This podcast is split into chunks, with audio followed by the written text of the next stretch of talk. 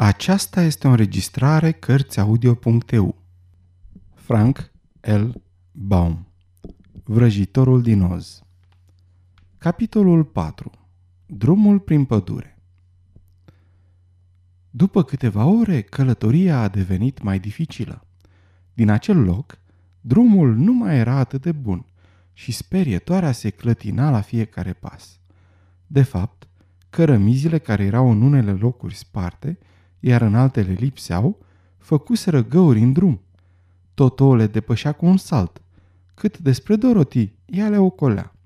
Dar sperietoarea, care nu avea minte, mergea drept înainte. Își prindea picioarele în găuri și cădea cât era de lungă peste pavajul tare. Cu toate astea, nu se rănea. Dorothy o ridica și o punea din nou pe picioare. Și de fiecare dată sperietoarea pornea la drum, râzând de ghinionul său. Prin aceste locuri, fermele nu erau atât de dese. Casele și pomii fructiferi erau rari și cu cât înaintau, cu atât acest ținut devenea mohorât și pustiu. La amiază s-au așezat la marginea drumului, în apropierea unui izvor. Dorothy a deschis coșul și a scos puțină pâine. I-a oferit o bucată sperietoarei, dar aceasta a refuzat-o. "Nu mi-e foame niciodată," a spus ea. "Din fericire pentru mine, căci gura mea este doar pictată și dacă mi-aș face o gaură ca să pot mânca, paiele cu care sunt umplută ar începea să iasă, stricându-mi forma capului." Dorothy a văzut imediat că era perfect adevărat. Ea se mulțumi deci să aprobe dând din cap și să continue să-și mănânce pâinea. "Vorbiți-mi despre ținutul de unde veniți," a spus sperietoarea după ce Dorothy a terminat de mâncat. Ea i-a descris Kansasul, cum era mohorât și cum ciclonul a purtat-o în acest ciudat ținut al lui Oz. Sperietoarea, după ce a ascultat-o cu atenție, i-a spus: "Nu pot să înțeleg de ce vreți să părăsiți acest ținut frumos pentru a vă întoarce în acel loc pustiu și întunecat pe care îl numiți Kansas." "Nu înțelegeți pentru că nu aveți creier," a răspuns fetița. "Nu contează că la noi este sumbru și mohorât. Noi, care suntem făpturi din carne și sânge, preferăm acest cămin oricărui alt ținut, oricât ar fi de frumos. Nu este nimic mai presus de locul său natal." Sperietoarea a suspinat. "Bineînțeles că nu pot înțelege," a suspinat ea.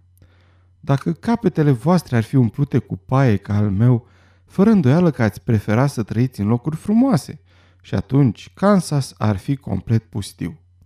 Din fericire pentru Kansas, dumneavoastră aveți minte." "Îmi spuneți o poveste în timp ce ne odihnim puțin," a rugat-o copila.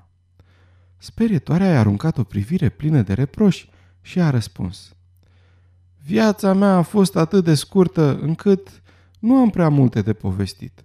Nu am fost creat mai înainte de alaltăieri. Nu știu nimic din ce s-a întâmplat în vremurile dinainte existenței mele. Din fericire, când fermierul mi-a făcut capul, a început cu pictatul urechilor și astfel am putut auzi ceea ce se întâmpla. Era cu el încă un mund chin și primul lucru pe care l-am auzit a fost din gura fermierului, care îi spunea: 'Ce părere ai despre aceste urechi?' 'Nu sunt drepte,' a răspuns celălalt. 'Nu are importanță,' a spus fermierul. 'Sunt totuși niște urechi.' Ceea ce era oarecum adevărat. 'Acum voi desena ochii.' Mi-a desenat mai întâi ochiul drept și imediat ce a terminat, m-am trezit analizându-l curios pe el și tot ceea ce mă înconjura, căci era prima impresie asupra lumii. 'Acest ochi este destul de reușit,' a remarcat munchinul, privindu-l pe fermier cum pictează. 'Albastrul este culoarea cea mai potrivită pentru ochi.' 'Am chef să-l fac pe cel stâng puțin mai mare,' a spus celălalt. Și când cel de-al doilea ochi a fost terminat, vedeam mult mai bine. Apoi mi-a desenat nasul și gura, dar nu am spus nimic, căci nu știam încă la ce folosește o gură. Mă distram privindu-i cum înretușează corpul, brațele și picioarele. Când, în sfârșit, mi-au atașat capul, m-am simțit foarte mândru, căci mă credeam un om ca oricare altul. Acest voinic va speria imediat corbii, a spus fermierul. Ai putea să juri că este un om. Dar e un om, a spus celălalt. Eram în totalitate de acord cu el. Fermierul m-a luat sub braț până la câmpul cu grâu și m-a instalat pe un par mare, în locul în care m-ați găsit voi. Apoi a plecat împreună cu prietenul său și m-a lăsat singur. Nu-mi plăcea să fiu abandonat de soartă. Am încercat să alerg după ei, dar picioarele mele nu atingeau solul și am fost obligat să rămân singur pe parul meu. Era o soartă tristă și nu puteam să mă gândesc la nimic altceva, pentru că tocmai fusesem creat. Corbii și păsările veneau în stoluri pe câmpul cu grâu, dar se speriau la vederea mea luându-mă drept un munchin. Acest lucru îmi făcea plăcere. Aveam impresia că sunt cineva important.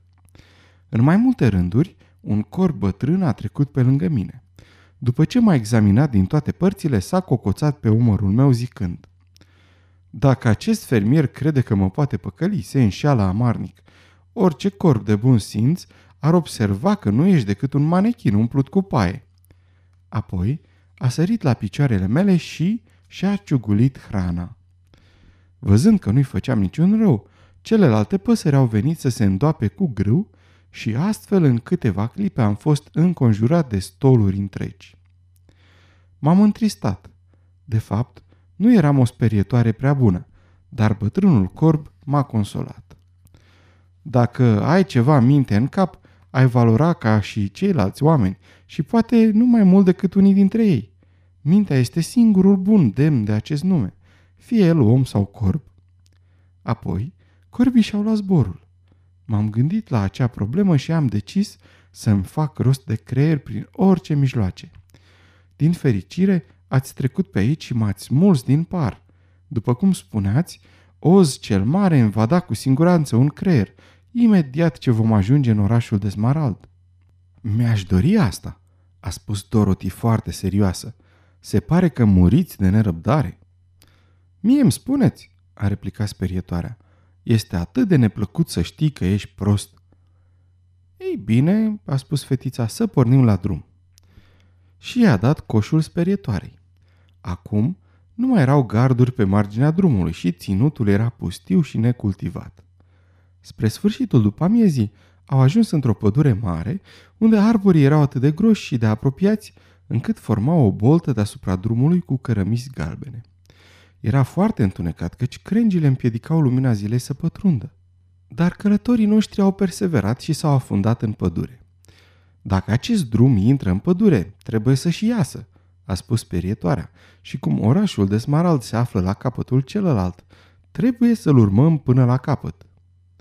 Oricine ar putea spune asta, a spus Dorothy.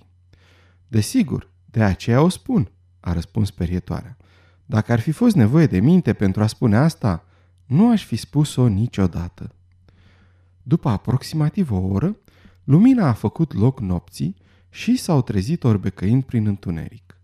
Dacă Dorothy nu vedea chiar nimic, nu era cazul lui Toto.